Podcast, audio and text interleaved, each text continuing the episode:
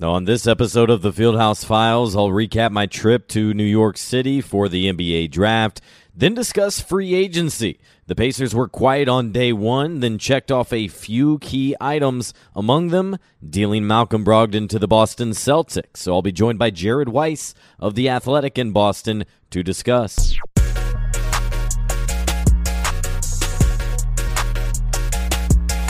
And welcome into the Fieldhouse Files, the podcast where I take you behind the scenes with the Pacers, talk to individuals on and around the team, and tell you what you need to know. Well, it's been adventurous and active last 10 days or so. The NBA just does not stop. We go from one thing to the next, from the finals to the draft to NBA free agency, Summer League, not the main one in Las Vegas, but a Summer League begins tomorrow, Saturday.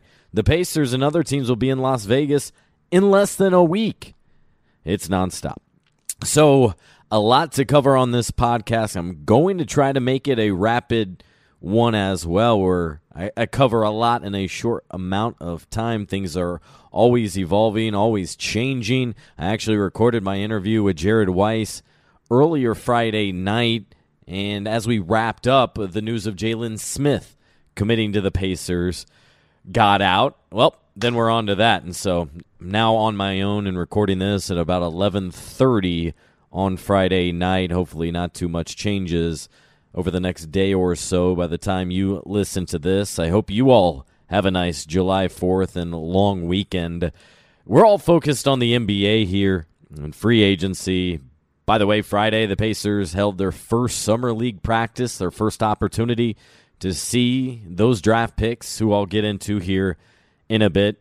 General consensus from that practice, though, that it was positive, that it was upbeat, and defense continues to be a priority. Ronald Nored, he's the head coach of the Summer Pacers, an assistant coach on Rick Carlisle's staff. He's emphasized defense a great deal.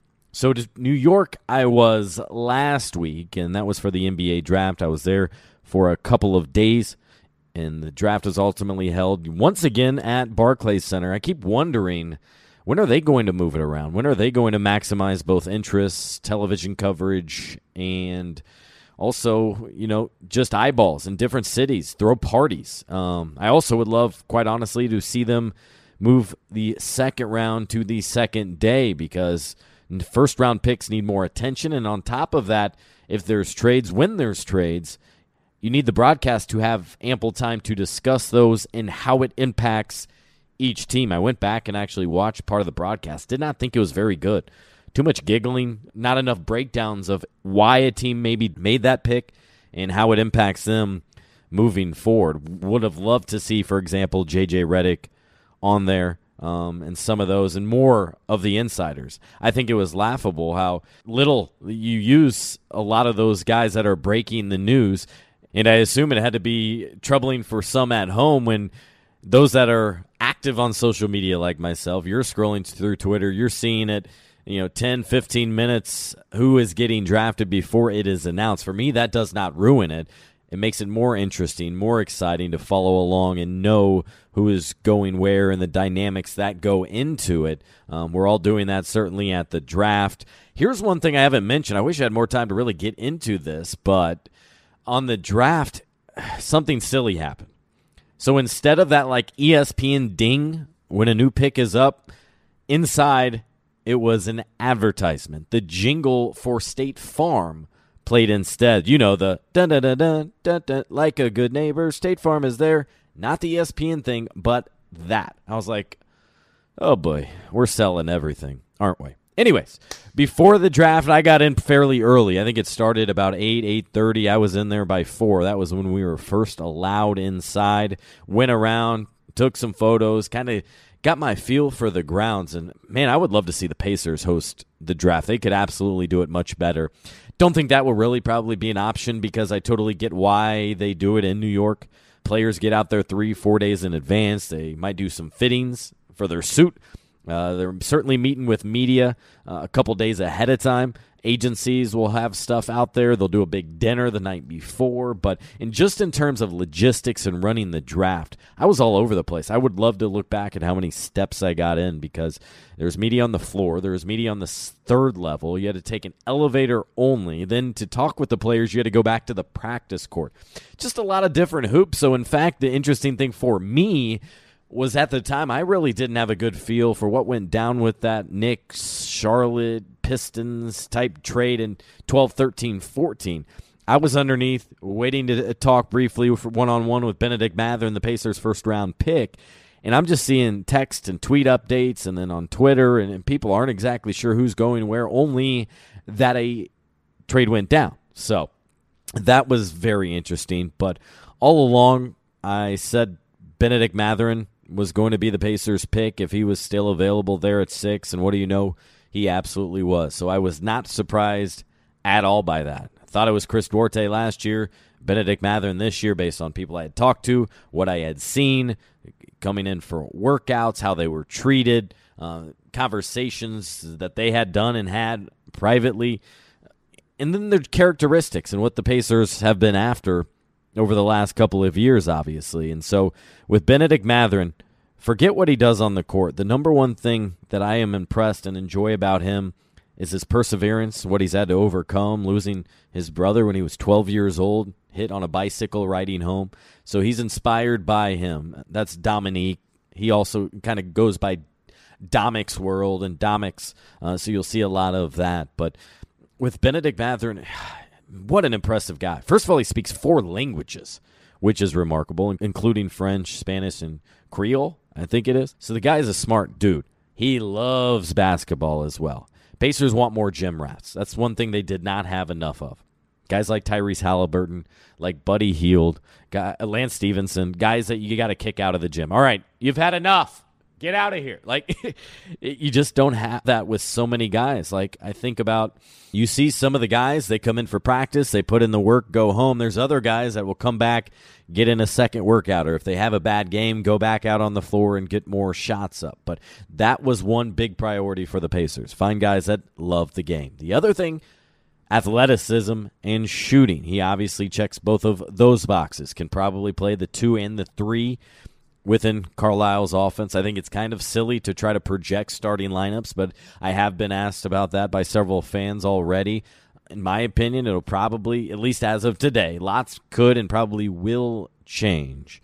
But as I see it, it would be Haliburton, Mathurin, and Duarte, Oshae Brissett, Myles Turner probably are your starters. That means you're looking at what? Like a group of TJ McConnell and either Buddy Hield or, or Chris Duarte, whoever does not start along with up front Isaiah Jackson, Jalen Smith, for example, and then they need wing help, and there's a few options there on the wing. That's probably what you're looking at. But again, lots I think will change here in the coming days. But Bennedict Mathurin, the guy they had targeted for some time, that's not just front office speak after the fact. They were very high on him all along. I do believe that they did try to move up and look into Jaden Ivey at that four spot, but they just felt it was too cost prohibitive. I think they were very interested in Keegan Murray and would have seriously considered him at six, but obviously Murray off the board at the Kings at four, which makes a lot of sense for them. And then Jaden Ivey to Detroit at five, which kind of surprised me only because I, I heard bad things about in general how Jaden Ivey interviewed and also that he maybe didn't have the greatest workout there. I combine that with kind of a subpar postseason tournament, right, where he kind of played passive, didn't think he was in attack mode as much, did not carry his team as much as I'd like to see. But man, they're young, and there's so many things that he possesses that very few individuals in the league do. So there's a lot to like about them, and it was cool to see him be able to celebrate his mom, Niele Ivey, who I was a ball boy for the Fever when she was drafted and, and was employed by the team, I should say, for two, or three years. And the ironic twist in all that was the Fever GM at the time was Kelly Krauskopf, now the Pacers assistant general manager. So they know him very well. They had a Zoom call with him in the week leading up to the draft. They also had a Zoom call the day before the draft with Kendall Brown, who they acquired the 48th pick from Minnesota to go and get Kendall Brown there. And I think he's a guy that has a lot of intangibles, defense, athleticism. He's got some height to him. He can play the three and four spot. You got Andrew Nembhard, who was drafted ahead of him, though, at 31. Kind of surprised the Pacers did ultimately keep that pick, the first pick of the second round. It's a point guard, a pass first point guard, a, a guy that gets his teammates involved. He really impressed me and got on my radar during the draft combine, had a minor injury. I think it was a hamstring strain. Missed the first game, but was so mad and frustrated that he missed out and wanted to play. And again, this goes back to what I said guys that love the game and want to perform here. Well, yeah, he wanted to play and was outstanding. I want to say he finished with like 15 points, nine assists. And that's even more telling to me because on top of that, you're playing with all new guys. There's very little familiarity. And you look back at those highlights at the draft combine, which I was at, by the way. And that's thanks to great Fieldhouse Files subscribers who help not only pay my salary, but pay for me to travel in order to cover cover this team. That's an aside. Anyway, like Nembhard, his personality very much reminds me of Malcolm Brogdon. Calm, cool, deeper voice, um, very much in control. Now, his game, I think, much more different. I think he gets others involved better, maybe a better passer. So that's something Pacers like in his game. They don't need as much of a shooter as a facilitator, although he can do both there. So is Bennedict Mathurin, Andrew Nembhard, and Kendall Brown. One thing that's odd to me is Bennedict Mathurin wanted number zero. It's weird to say number zero, but that's taken obviously by Tyrese Haliburton, so he had to choose another one. So he's going with double zero. That's Boomer's number, isn't it?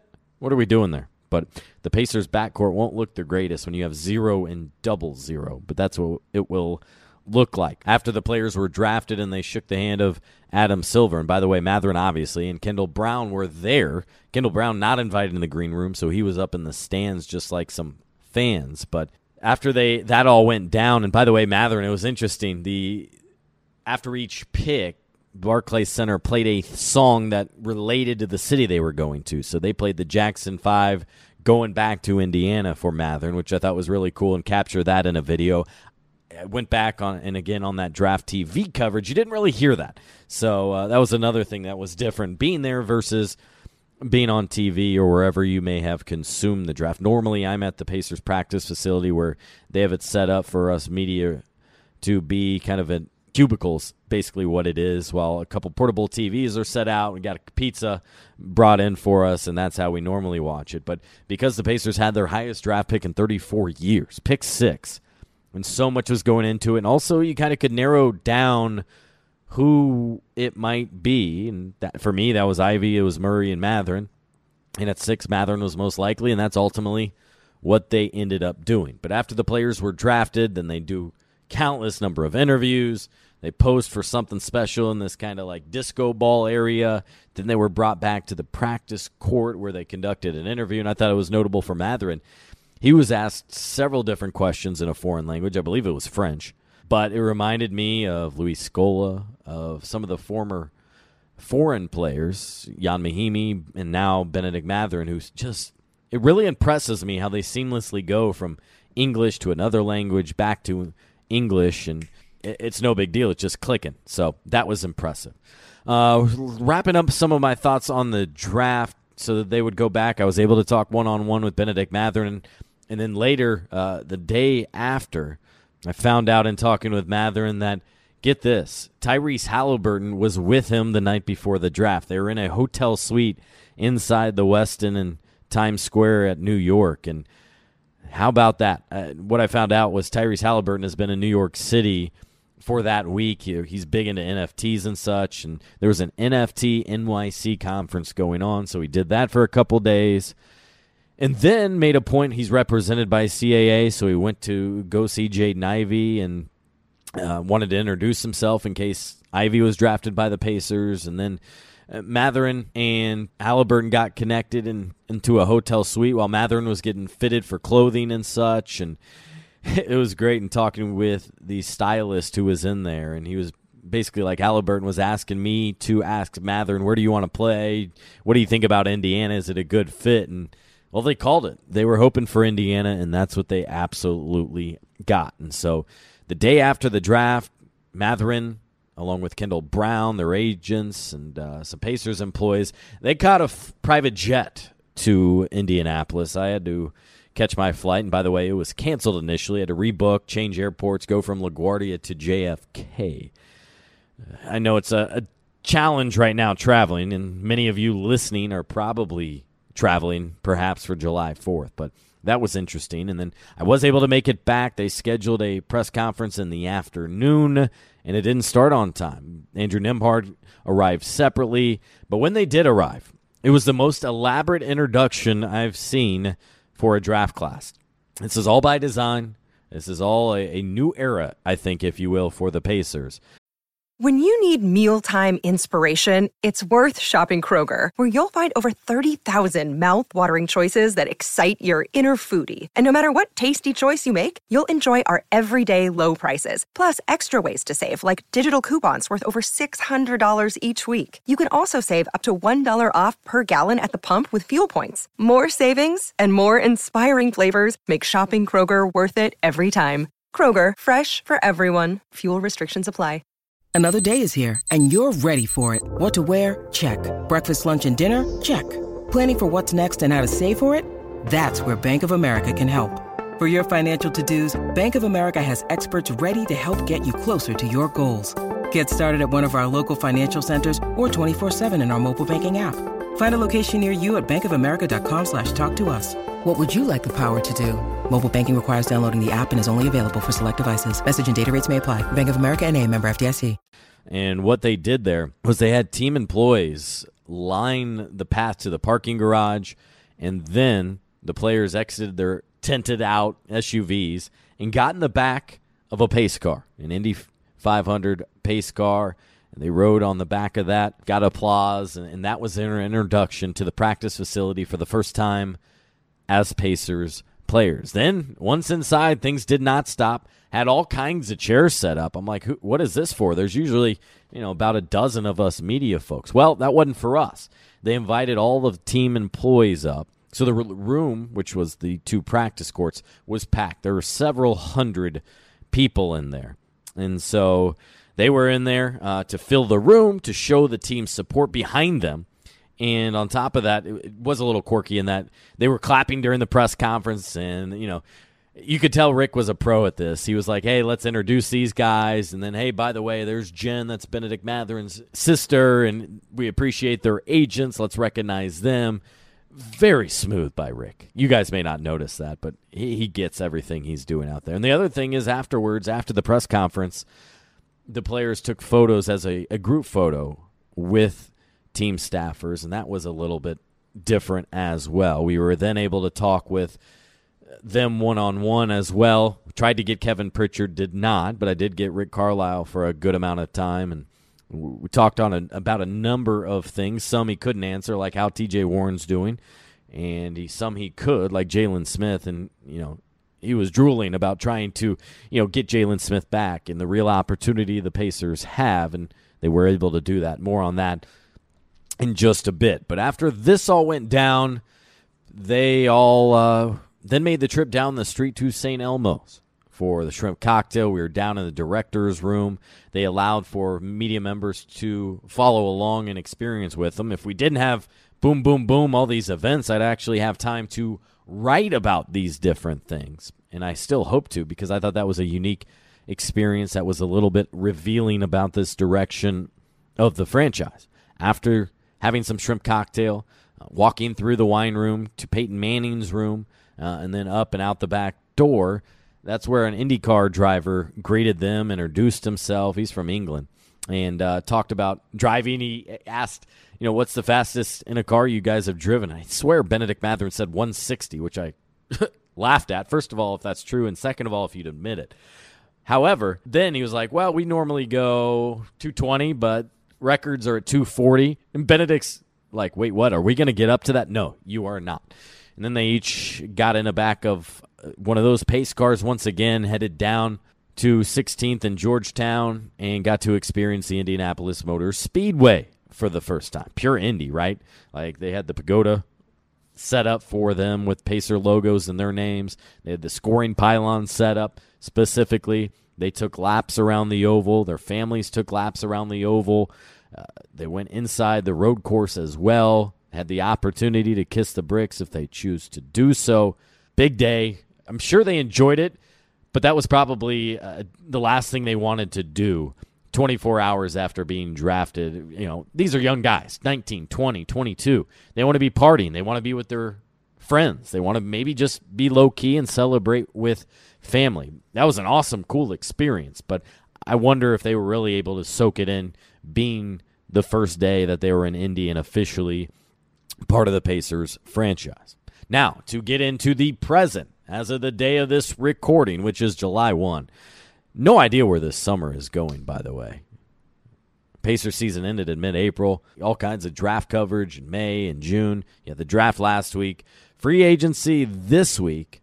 And for the Pacers, it was very quiet the first night. Nothing happened for them. There was over a billion dollars agreed to on for players across the league. I thought it was interesting. Some deals are always tweeted out immediately, like 601, as if there was actually a true negotiating period. That's kind of the dirty little secrets across the league that, yes, it's technically tampering, but it's not going to be enforced. And most of which doesn't much matter unless you're changing teams and things like that or a trade is involved. And we saw this past year, uh, right? Pacers had the last pick in the second round. And by the way, they moved that to the Milwaukee Bucks. I forget if I've reported that or put that out there for a million dollars in cash considerations, um, that 58th pick. But there was no fi- pick 59 or 60 because a couple teams lost that second round pick due to tampering the last time around in free agency. All right, to July 1, and first full day of free agency. Things were relatively quiet initially for the Pacers, and then they were able to finally swing a deal with the Boston Celtics. And keep in mind, that's telling it's Brad Stevens, the president of basketball operations, so he has an affinity for the Pacers. He follows them closely, knows how they operate. There's only been three executives in his lifetime Donnie Walsh, Larry Bird, and now Kevin Pritchard. He saw Malcolm Brogdon. He saw a guy that can defend, can attack, is a veteran, is 29, is focused towards winning championships, and he went and got him. And I like it in the fact that he will not have to be depended on so much. Does not have to be, you know, a top two score every single night. Should not be playing 35 or 40 minutes per game. In fact, will probably come off the bench. If that's the case, this guy who had you know a sore Achilles throughout all of last season, I think you're better off. And the Pacers able to move off the final year, three years of his contract after they gave him a contract extension the fall before last season. Now for the Pacers, I wish the package was a little bit more impressive. I thought it would be a little bit better. I think they were hunting for a late lottery pick in the draft. Did not get that ultimately. That would have been sweet if they were able to do that. But Brogdon easily was worth at least a first round pick. And that's the one thing they did get. They did get a first rounder. It's Boston's. But keep in mind, they just went to the NBA Finals. They're poised to probably be a top three team in the Eastern Conference. So don't plan on it being very much. You know how we joke about TJ Leaf? I think he was pick 23 and you didn't get anything. Well, this pick's probably going to be worse. Pick 25, 30. Now, if you're drafting well and you need to hit on, you know, one and three, one and four of these, that's impressive. And even more so, maybe you package it. Right now, because of this, they'll have three first round picks if things go to plan. They'll own the Cavs, which is top 14, lottery protected, and the Boston Celtics. And so I, I do expect the Cavaliers to make the playoffs and thus not be in the lottery again, and the Celtics, obviously. The Cavs, one thing that does help their case for the Pacers with that pick is the fact uh, they did re sign, bring back, or are going to, reached agreement with, I should clarify. Because no, nobody has signed right now. There's a lot of reporting out there. This player has signed with. No, cannot sign with anyone just yet. You're in the moratorium period. But Ricky Rubio agreed to a deal with the Cleveland Cavaliers. And one thing the Pacers could swing if the Cavaliers are interested and both parties make it work could do a signing trade where the Pacers, you know, maybe they get a second round pick or additional assets or a trade exception for doing a sign and trade with the Cavaliers for Ricky Rubio. All right, so back to that deal. You get the first round pick next year. You get Daniel Theis, who's owed what eight and a half million dollars for a couple more years. You get Aaron Nesmith, who was a lottery pick in 2020. So it's interesting. The Pacers now have three 2020 picks kind of all there in a row. You had Jalen Smith, who was the 10th pick. Tyrese Haliburton was 12th, and Aaron Nesmith was 14th. He really needs an opportunity. He needs minutes. He did not get that in Boston. So I view this, too, with the Pacers, if he stays around, as a place where maybe the Pacers saw him and goes, hey, look, it's a lottery pick. He didn't really get an opportunity, a lot of depth in front of him. If he comes here, we give him minutes, and it's not in a pressured situation, maybe he becomes something. That's one thing the Pacers look for in trades in addition to draft picks. They also got Juwan Morgan, who you might be familiar with because of IU. Nick Stauskas, who played in the Big Ten as well, but he did at Michigan. He's also TJ McConnell's probably best friend or one of his best friends. He also has already been dealt to the Pacers before. I think real fans will probably remember this. This was back in 2019 in a quiet deal, kind of a relatively meaningless and, and something that doesn't impact anyone outside the team picking up a second round pick in 2021 for taking on him. And I think it was Wade Baldwin in a salary dump, which allowed the Rockets to get under the luxury tax. And then they also got Malik Fitts. Uh, who knows among these if more than a couple of them, if any, stick around? We'll get into a lot more of that in my conversation with Jared Weiss, who these guys are, what to expect with them. But this deal, this agreement with Malcolm went down on Friday afternoon. Malcolm talked with Jared, and I thought it was interesting how his tone shifted, how he talked about his goal is a championship. Well, here in Indy, I think it was about establishing himself, proving that he was a starter in the league, proving he was a point guard in the league, that he could get his, that he could be a 20 point per game starter. Yeah, he absolutely could. Trouble is, you couldn't count on him for about 20, 25 games per season. That's the biggest knock about him. I personally, no problems with him. I don't think he was the leader that some made him out to be. Uh, the locker room was not great just in terms of leadership and accountability. Too many nice guys this past couple of years. I think that's another reason, by the way, I really like Bennedict Mathurin. He's going to piss some people off in a challenging way, but then they're going to go out and win a game, or they're going to have that fire lit underneath them at halftime that they badly needed maybe during games or he doesn't allow for them to get torched in a fourth quarter or manage like eight points like they had happen in a couple quarters that's what you want. You want more of those dogs. Um, and Bennedict Mathurin's one of those guys. Malcolm, too much of a nice guy. Too much played behind the scenes. So he moves on. His contract is off the books officially here in probably about a week or so. But then again, this is when this was happening as I finished up recording with Jared. Pacers reaching agreement with Jalen Smith. How about that, guys? I estimated that the Pacers probably had, I don't know, less than 20% chance of getting this done. Maybe I thought too highly of Jalen. Maybe this means league executives want to see more, that they think this is a blimp in his radar, that Jalen, you know, took advantage of a good situation. And I mean that positively, that the Pacers were losing to end last season. They lost their last 10 games. They needed bodies out there. Somebody's got to score and maybe that was him. But if he could be able to play more minutes at that four, continue to knock down the three more often, man, I really like him. And if anything, two year deal during rebuilding years and at a cheap price, by the way. And this isn't necessarily the Pacers' fault. This is Phoenix's fault.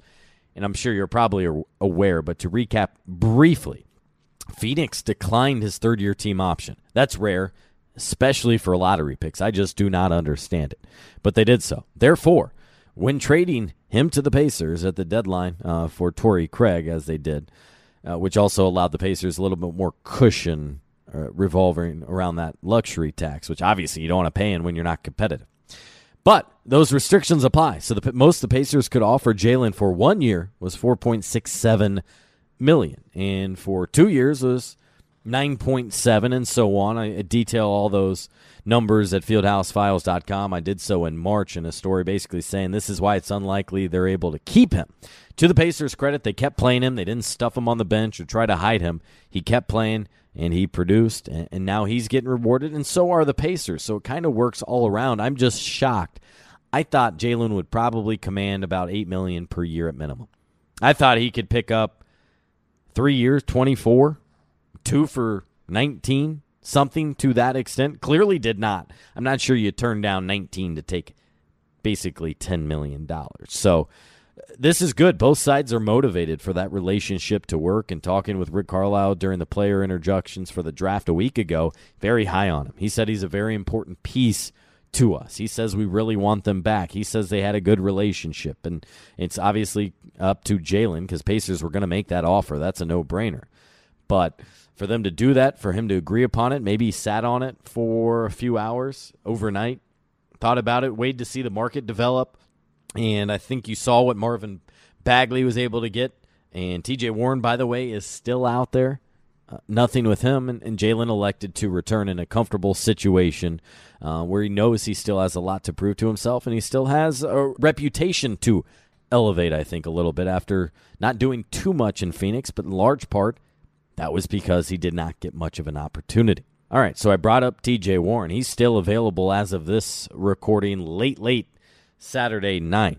I've been baffled by his whole situation. They're almost too quiet. The Pacers, his agent, his friends about his situation, just trying to call around, get feelers, get some kind of update. Finally, I go, you know what? I'm, I'm going to try this one. So I called David West a couple days ago and was able to get an update from him. David's happy to talk. Uh, so we talked for probably about five minutes about him, what he's up to, uh, trying to establish a, a, league where they could play players as well. Uh, but more than that, especially about TJ Warren and his situation. He says he's healthy, uh, that he's focused on surveying and seeing what kind of opportunities he has, and we'll see. So right now, TJ Warren, he's available. I'm not, I just don't see the fit. It all comes down to that. Do we really want to go back down that road of having more injuries? and having to report on that and you know how much is he available. Remember he had this injury to his left foot. It kept him out of 150 of 154 games. Several years ago he had the same injury but to his right foot. So he was great for one season. Uh, i think it's best though for the pacers to move on even if you could sign him to a cheap prove it type deal. Two other former Pacers still available in free agency, and these two players will probably have to wait a little bit longer at least. And talking about Edmond Sumner and Lance Stephenson, I think both fan favorites. Two players fans really got behind, appreciated, and wanted to see succeed. Both unique situations. Lance, of course, came back mid season this past year and wants to finish his career here. He wants to continue playing here in Indy, and he would be willing to accept that he's not an everyday guy, that he's more here for experience, some leadership, uh, some emotional support to update the vibe, to get fans engaged, all that type of thing. Uh, but he's also not that old. He still has a couple years in front of him of playing if he would like to. Uh, I talked with him an extended conversation. That Q&A posted this week on Fieldhouse Files. An even bigger story that I worked on was one with Edmond Sumner. He has not talked since his injury last September. One day, they were playing open gym, and he got a pass from TJ McConnell. He was sharing, made one dribble, one move towards the basket, and he thought one of the new guys tripped him. He looked back in disgust as he fell, and no one was even there. No one even close. He was going to have a wide open flush at the basket, and he knew right away torn Achilles, which is one of the worst injuries. You do not want it. But I was pleasantly surprised that he had an incredibly strong rehab really strong, like no bad days, according to him. He was grounded, not doing anything for two months, back on the court in four months, dunking lightly, obviously, and is already back up. He says he's 100%. He's cutting, attacking, driving, playing one on one, three on three. He's young. I would still really like for him to get a, an opportunity and hope he has a full bill of health. But I really encourage you to check out my story with him. It's a long one make a cup of coffee, sit down, and, and take your time with it because he got into so much with me during our hour long conversation at a Starbucks in downtown Indianapolis.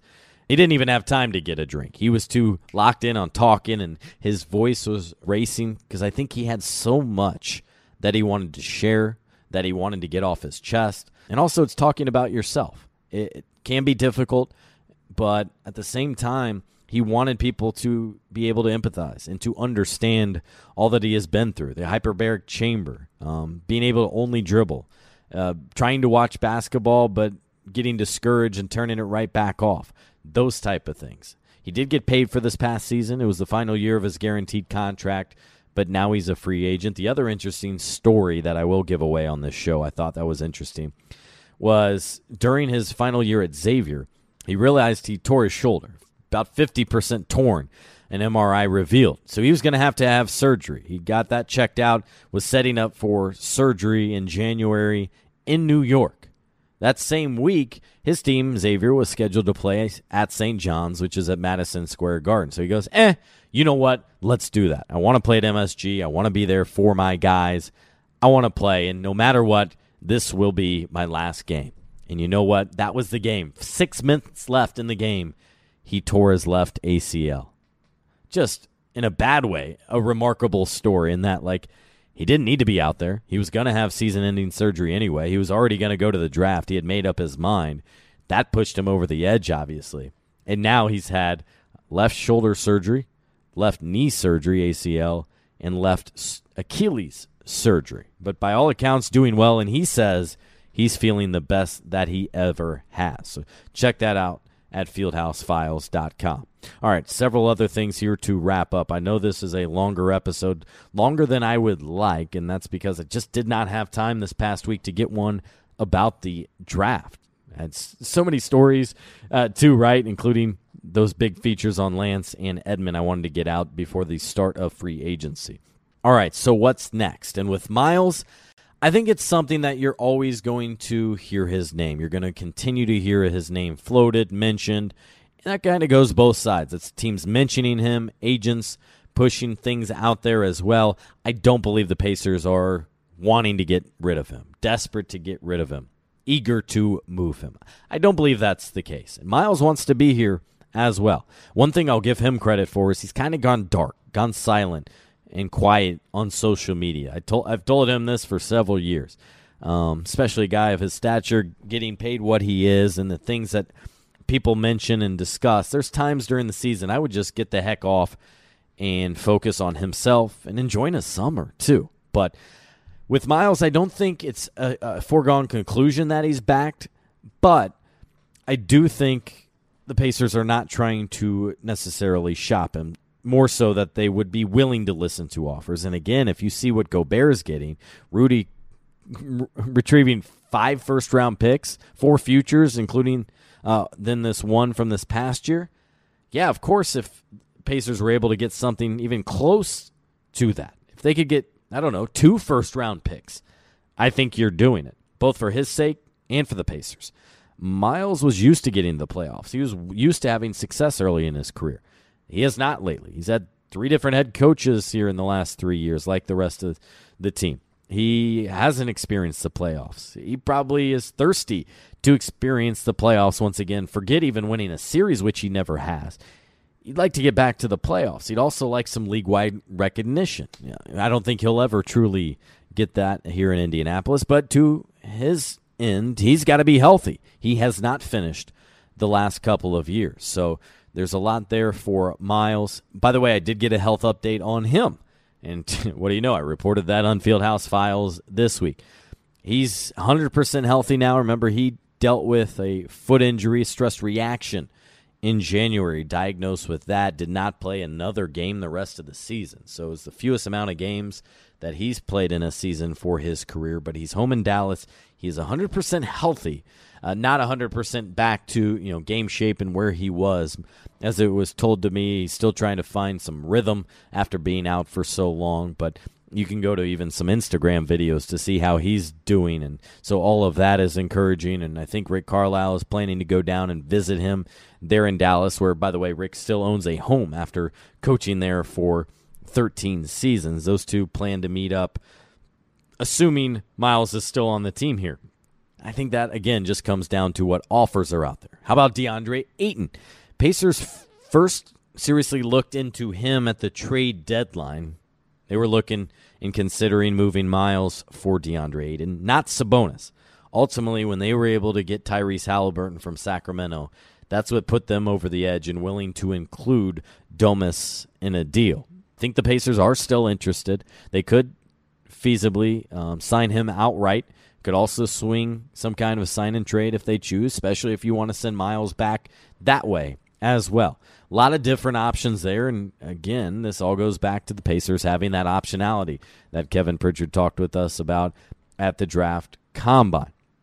All right. So, I, again, I just still don't get what Minnesota's thinking, giving up essentially five first round picks for Rudy Gobert. For what? Like, he, he's not getting you wins in the playoffs. This will be a good regular season move. It might help you have more stability there. It might help you move up a couple spots in the standings in the Western Conference. But me, I really like what Utah did, and now you're seeing Danny Ainge completely overhaul that roster, hire a new coach, give him longer than normal deal, five years for a first year head coach. Remember Nate Bjorkgren? He only got three with a team option in year three. So that show goes to show that it's a rebuilding situation around presumably Donovan Mitchell. Although, again, I think if there was a sweet enough offer out there, I think they would have to be enticed by that. And finally, to wrap up, just a quick thought rant. The NBA's got to spread out the schedule. And again, on Saturday, as you're probably listening to this, there's free agency. It's a week after the draft, and you're still learning about these draft picks. I didn't really get into them too much here. The Pacers' three draft picks. Um, there's summer league practice going on. Yeah, the first one was July 1, Ronald Nored coaching. Didn't really get into that too much. The California Summer League starting up. First games on Saturday and games going on during free agency. By the way, all while agents have to negotiate deals for some clients, free agency, and also some rookie deals. Negotiate for their first round picks, but especially their second round picks. I'm very interested to see what the deals look like for Andrew Nembhard as well as Kendall Brown because uh, they can get creative. Those are not set, uh, you know. Whereas we already know basically what Bennedict Mathurin will make. First round set into a scale. The others are not. All right, many of you have probably waited for this conversation. Want me to get into what are the Pacers exactly getting in that trade with Malcolm Brogdon to the Celtics for five players and a draft pick? For more on that, I'll bring in Jared Weiss of The Athletic in Boston. All right, as promised to learn more about this deal, I go to a friend of mine, Jared Weiss, who covers the Celtics and the NBA for The Athletic. And Jared, it's an interesting deal for both sides from the Pacers' perspective. They were looking for a little bit more for the Celtics. My early reaction for that is I feel like Brogdon's games is being a little overhyped right now when it all comes down to will he even be on the court. That's the issue the Pacers have had with him for the last couple of years. Your thoughts? it's like it's pretty much as simple as how good is their medical uh, information on him because yeah. from a player perspective the celtics only the only thing they gave up that mattered for them is a first round pick next year where they're going for the title so they're planning on that pick being 28 29 30 so they're fine with that although they are punting on the first round for the third year in a row. Brad Stevens hates first round picks apparently. Um, yeah, I think that's something for my audience that's interested in Brad Stevens, who loves evaluating, loves getting to know players.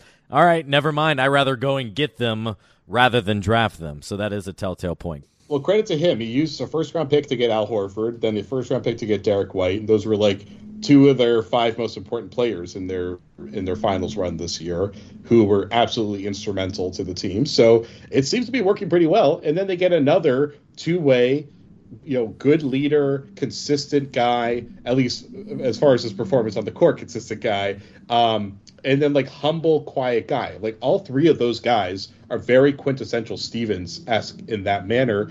And Brogdon is another one of these guys that just like fits that bill perfectly. And he gives them exactly what they need. They need a good playmaker who could score for them, who can really just kind of create the offense entirely and supplement a lot of the playmaking responsibility for Jaylen Brown and Jayson Tatum uh, when they're getting into those second units. Because like we saw, like a huge part of why they lost the finals was they would get into these lineups where it's like Payton Pritchard, Derrick White, and Jaylen Brown or Jayson Tatum, and those those lineups just died. It was a lot like what the Celtics were a year ago, back when Tatum and Brown were really struggling to make them even a 500 ball club. So they they bring they just they infuse so much capable on ball play between the Brogdon deal and the Gallo deal, which they're signing Danilo Gallinari with their tax bid level. So they didn't take away at all from what they're able to do, or they didn't take away at all from the talent that they have at the top of the roster. And like bringing in a guy like Malcolm Brogdon, who you know, at times was the best player on the Pacers over the last couple years. To bring him in as like your seventh man or sixth man or whatever it is, because they just they just paid a huge price for Derrick White to be their sixth man. So like Malcolm Brogdon's like their seventh man now. Like that's a pretty incredible move for that to only be a first round pick. But as you can tell me a lot more about, there's a clear reason why the price was that low, and it's health. Yeah, it's health. I mean, basically, and it's not just even with Indiana. It went back to Milwaukee, and even before that with the draft. That's why he was that second round pick because there was a lot of questions about his foot and such coming out of the University of Virginia. So when he was on the court, thought he did really well 20 points per game distributed fairly well not nearly as we are now used to with tyrese haliburton and that's why they wanted that more of a facilitator get other guys involved malcolm's plus side is though that he can attack he can create get to the free throw line a little bit more but kind of what i was alluding to earlier jared that i was laughing about is i saw a lot of people national and college writers like my goodness, this is a steal. Malcolm can do this, this, and this. He's an excellent locker room guy. I'm like, all right, there's some truth in all that. But I think the biggest point in all this, first of all, is he's got to have his health. And second of all, he's got to accept not being a point guard. He is not a point guard. He's not a true playmaker. I think he can attack and draw defenses, but I wouldn't necessarily classify him as a playmaker there. But just kind of laughed. One thing I asked him, Jared, about was after not this season, but the last, is I go, I know you came in, you were hell bent on being a point guard from Milwaukee here to Indiana. Are you good with being a two guard or are you a point guard? He go, and all he said, and this is telling, a man of few words, I'm a point guard. That's it. So I think, and we can get into this as well because you talked with him here today as of this recording. Is uh, you know, maybe he accepts that later stages of his career that you don't want to disrupt what a finals appearance type team did in the Celtics. Let me add to it here and on top of that, what's going to be really good for them and him specifically is he does not be needed to be depended on for so many games.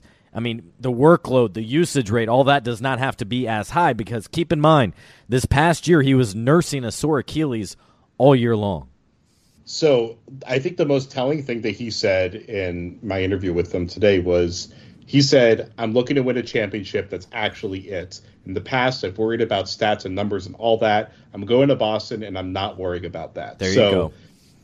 I, I think that's. I, I, I should have asked him like, do you specifically think you're a point guard? Like, can you say yes or no? Do you do you require to be uh, starting? Because he like he, I, he made it clear when I was talking to him, uh, kind of like off the record, like he doesn't um, like I don't think he is coming in here expecting that he's going to be given some sort of like huge commanding presence within the organization. He really made it sound like he's looking at this as he's coming in to be a part of what worked so well for them last year and be that missing piece. And you know when he talked about he talked about like like he feels like he could be that piece that gets them over the hump. It was when I asked him I like I specifically asked him when you were watching the Celtics in the finals this year and you were seeing them going through these like huge slumps offensively, what were you thinking about I guess not at the time what were you thinking, but like what are you thinking in hindsight of how you could add and, and fix those situations? And he was like, Yeah, I can be the one that comes in there and just slows everything down, make sure that they get a good play, make sure that they get the ball to one of the Jays in rhythm. And that was the thing that the Celtics kept talking about over and over again during their playoff run about how they need to be able to do those things.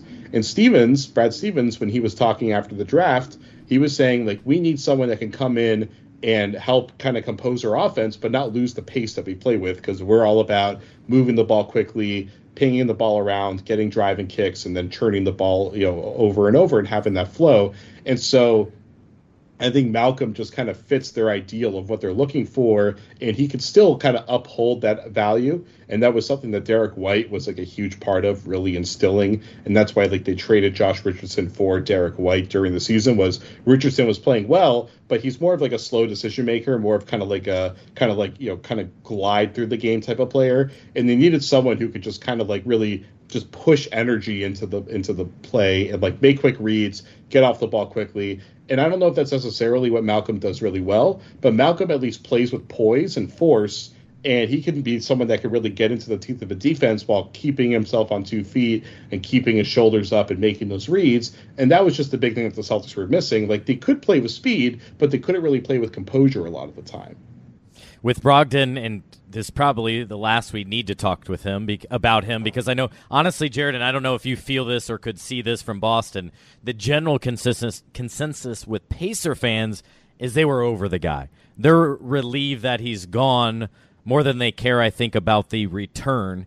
And it's not necessarily about the guy or his production. It all came back to 54 games, 56 games last year. Now, in fairness to him, he probably could have played the last 20, but it was better off he didn't. But he only appeared in a career low 36. And to his end, I think maybe he saw I was so close to a championship in Milwaukee, and then I left and they won. I came here to Indiana. We haven't sniffed out a playoff series, missed it the last couple of years, changed coaches several times. He's a mature guy. Basketball is not even close to everything for him like it is others. I can see him going, "Hey, look, I'm 29. I'm in a, I'm getting paid. I'm good with money now the rest of my career. Let me get and obviously he didn't have control over this. The Pacers did, but let me get find a situation where yes, I might have to take less of a role. But guess what? I can be happy I can win while getting paid, and that he's he's getting all of that right now. In his like kind of first long answer of our conversation, he did make sure to say the Pacers are really good at facilitating a deal and sending me somewhere where I can win, and he was really appreciative of how the Pacers handle everything. And so, you know, I asked him like, "How long have you been hearing that this was in the works?" And he said three days. Uh, but like we know he's been, this like this has been happening for a while. Not necessarily this deal, but Correct, right. when he signed that extension before last season, everybody kind of knew that he, as soon as that extension was over, he was probably back on the trading block. And then when the Tyrese deal happens, it's like obvious that he's on the trading block at that point. and you know, I remember when I, I was there working on a bigger feature for the Athletic on the Myles Turner situation and their overall situation, and I I asked them like quickly after I interviewed him for that story, like, do you want to get traded? Do you want to be out of here? And his his answer was basically like, it wasn't like, no, I'm I'm committed to Indiana, just signed a deal. He was like, I'll do whatever. Remember, like, that's him whatever. being presidential and not answering the question.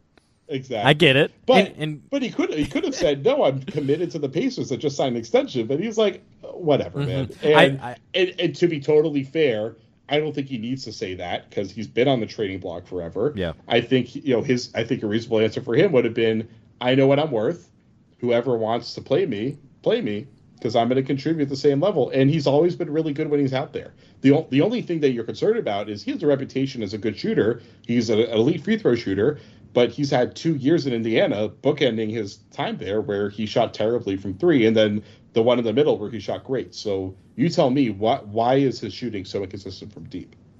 I think it's probably more than anything how much he's been dependent on. Like he's had to be the number one, number two guy.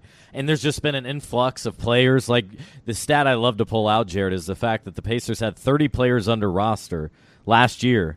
They had 25 wins couple guys never even played a game like TJ Warren. And so those almost to me you just throw out because it was such a bizarre last couple of years between Nate Bjorkgren, Rick getting here, the injuries, on again, off again. How's Malcolm doing? He's feeling 100%, but wait, he's not playing. A lot of that was strategy, I think, in some part about the bigger vision. And yeah, looking back at his extension, the funny thing to now consider is I asked Rick, like, is it nice to have Malcolm, your point guard, and have his contract align with yours? And get this, Jared. now, given he's been in the league 20 years, he knows the game too. Is he goes, What's today? And I forget, you know, it's Tuesday. Yeah, all right, I'm just worried about today.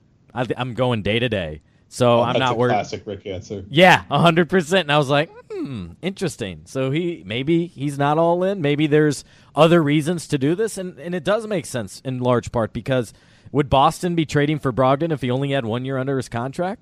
I don't know about that. Perhaps, but I think so because yeah. what's good about that one year is he's not going to get paid really much more than he's currently getting paid if he hit the market with his injury history, and that way, if he does have more injury issues, at least they're not tied down to his money. While you know they they just brought on. Uh, you know they have so much money already tied up into Derrick White and Grant Williams is eligible for an extension, so their tax bill is already going to be through the roof. They're really committing to paying a deep luxury tax over the next few years. When they're then, I presume, hoping to extend Jaylen Brown if they don't trade it for Kevin Durant, or who the hell knows what's going to happen yeah. in the next couple days. But right. um, but like I, I think Brogdon, it's it's a there's a lot. I think there's more risk in having him tied down to a long term deal as he turns 30 with his injury history than there is not being able to lock him down. All but right. Um, you know, I, I think that at the end of the day, the Celtics are just looking to guarantee a title next year, while Al Horford should still be good. Good for that. Al Horford going is going to sit a lot throughout the season to try to save his energy before Rob Williams gets hurt again. And hopefully, the injury with Rob Williams isn't substantial because Rob Williams, for all the times he's been hurt so far in his career, it's never been, unless I'm forgetting something, one where it like knocked him out for a whole year. It's just been lots of like mediocre, like kind of like severe, mild injuries basically to like very Malcolm Brogdon esque type injuries, basically. So I think they're bringing in Malcolm thinking like we can win the title right now with Brogdon on board. They almost won it this past year without him, and you go back and the turnovers. I love the stat. You know, if it was over 15, they basically weren't winning the game. So that was something that I think outside observers could watch. I know you're short on time, so help educate Pacers fans. Who knows if any of these five players are going to be here? I don't think you should count on former IU player Juwan Morgan, TJ McConnell's best friend Nick Stauskas, and Malik Fitts. But Daniel Theis, Aaron Nesmith, what's going on with their careers at the moment? Sure. So Tice is still capable, but he you know, he started off solid for the Celtics when he first got back. Um, or I guess he just I should say he found his rhythm in the regular season, was looking closer to the player he was two years earlier when he was like a pretty good starting center and then he just really fell off at the playoffs. Just couldn't really cut it in the playoffs. Just did not have the bounce. Did not. It was just. It was a step slower. And so, you know, he he'll play for Indiana to some degree. I don't think he's just going to be completely out of the rotation, but he's really just a placeholder for a year. The other guys, like I could see Juwan Morgan or Malik Fitts at least like getting training camp invites. Maybe they get a chance to sneak onto the roster. But it's really Aaron Nesmith is the interesting piece. And Neesmith is he was a, he was the 14th pick in the draft two years ago, and he came into the league supposed to be like an off-ball sniper, and he just completely lost confidence in his jump shot. And he he's been struggling with that the whole time. He talked about it after the season in his exit interview, saying, "I need a mental break from the game for a couple weeks to just completely recharge or reset myself and find that confidence in my shot so that it carries over from the practice court to the game." So if he gets if he starts hitting his shots, like he's a clear rotation talent who is still very young because he is a great athlete, plays with a ton of energy. They call him Crash in Boston because he's literally just crashing all over the place, diving for loose balls. I think he's the kind of player that if he finds a shot, they're going to love him in Indiana. And he's definitely going to be like he has if he's if he gets to being a knockdown shooter, he has starting potential. That's like that's how much energy and athleticism he has. That's a defensive potential he has. Like he he has these games where he just completely locks up like huge players. Like when he was a rookie, he shut down Kyrie Irving for like two quarters. It was shocking to see. So he's had these brilliant, like these flashes of brilliance, but they are just so infrequent. And he got such little opportunity in Boston. So Indiana is the exact kind of situation for him to have a chance to kind of get his career back on track because he needs game reps. He just could not get game reps in Boston. He needs to go somewhere where he can take six, seven shots a game and just start to find a rhythm again. Yeah, to his shooting, looking here, 37% his rookie year fell off the map to 27%, basically the same amount of attempts. And so there's open spots for the Pacers out on the wing to be competitive. To me, I think he's the most intriguing player in this piece, maybe the one that could stick, because I'm not so sure Theis will necessarily still be here. I could see them offload that even as well, because right now, Myles Turner, Goga Bitadze, who I admit probably should be on the move, and Isaiah Jackson. So, uh, you know, who among that group makes a lot of sense? Isaiah Jackson, I think, is the only surefire thing. And right now, I still believe Myles will be there. But it all depends, I think, on if any great sweet offer is made out there. And Unless my goodness, for DeAndre Ayton. Could be, or they could sign him outright. But also, if they're getting a haul like they, and we don't need to get into this, but what Minnesota for Rudy Gobert? Oh, my goodness, that's a whole different conversation. Basically, five draft picks is what you're looking at. But with Nesmith, maybe a three and D type wing, ideally, if things pan out. But also, he's a guy I think the Pacers could view as did not work in that situation, kind of like a Sabonis maybe or a Oladipo. Let's get him into our environment. Let's try to give him more opportunity, and maybe then he turns into something. I think that would be the best case scenario for Aaron. Yeah, the hope is he's like a Danny Green, where he was just somewhere where he couldn't get opportunity. I mean, it's different because Danny Green was like an undrafted guy who just needed the second chance. This is different. This is like a guy who has all the talent in the world, but just needs to have get over that mental hurdle and then get the chance to actually get his reps in. But you could see him turn into that type of player. I mean, Danny Green was a pretty great player, so it's that I wouldn't quite go to that standard, but he's definitely he definitely has NBA rotation talent. There's no question about it. Anything else we should know about any one of those five guys, or is that just about cover it there? Honestly, like the Celtics, the Celtics brought in six or seven guys later in the season, and They I did. barely even paid attention to them. They barely played. Yeah. there was too much going on with the top ten of this team. It, I didn't even bother. So, And I was yeah. stunned they brought in Juwan Morgan. Obviously, us here in Indiana follow him at least a little bit, and I was like, "What's the point of adding him so late into the season?" And I never did get a good answer on that. They've had him in before and then you know let him go. And i think they were that it was very clear stevens's moves late in the season were to bring in familiar faces. They brought Luke Kornet back who they just re-signed again to like a non-guaranteed deal. So I, they, they they like to bring back guys that they've had in camp earlier. So that made sense there. I guess one thing is if Malik Fitts makes the roster he is an epic celebrator. Like he really he's that classic 15th man who just makes it crazy on the bench is you know popping out of his chair hilarious celebrations he's going to be a real gift machine So maybe if Lance isn't back to bring out the air guitar, maybe it's Malik Fitts. We'll all have to Oh. wait and see there.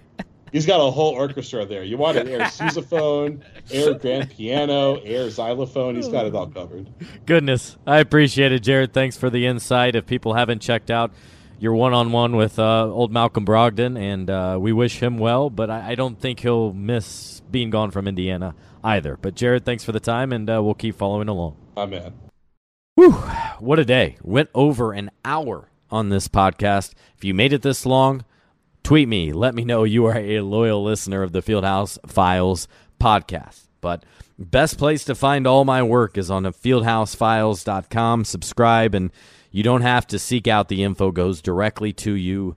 To your inbox, wherever you may be, and that's probably especially resourceful and nice right now when maybe you're not on the grid. Maybe you're checking Twitter less often here during the July 4th holiday. But I appreciate all that made it this far, and I will talk to you again soon here on the Fieldhouse Files podcast.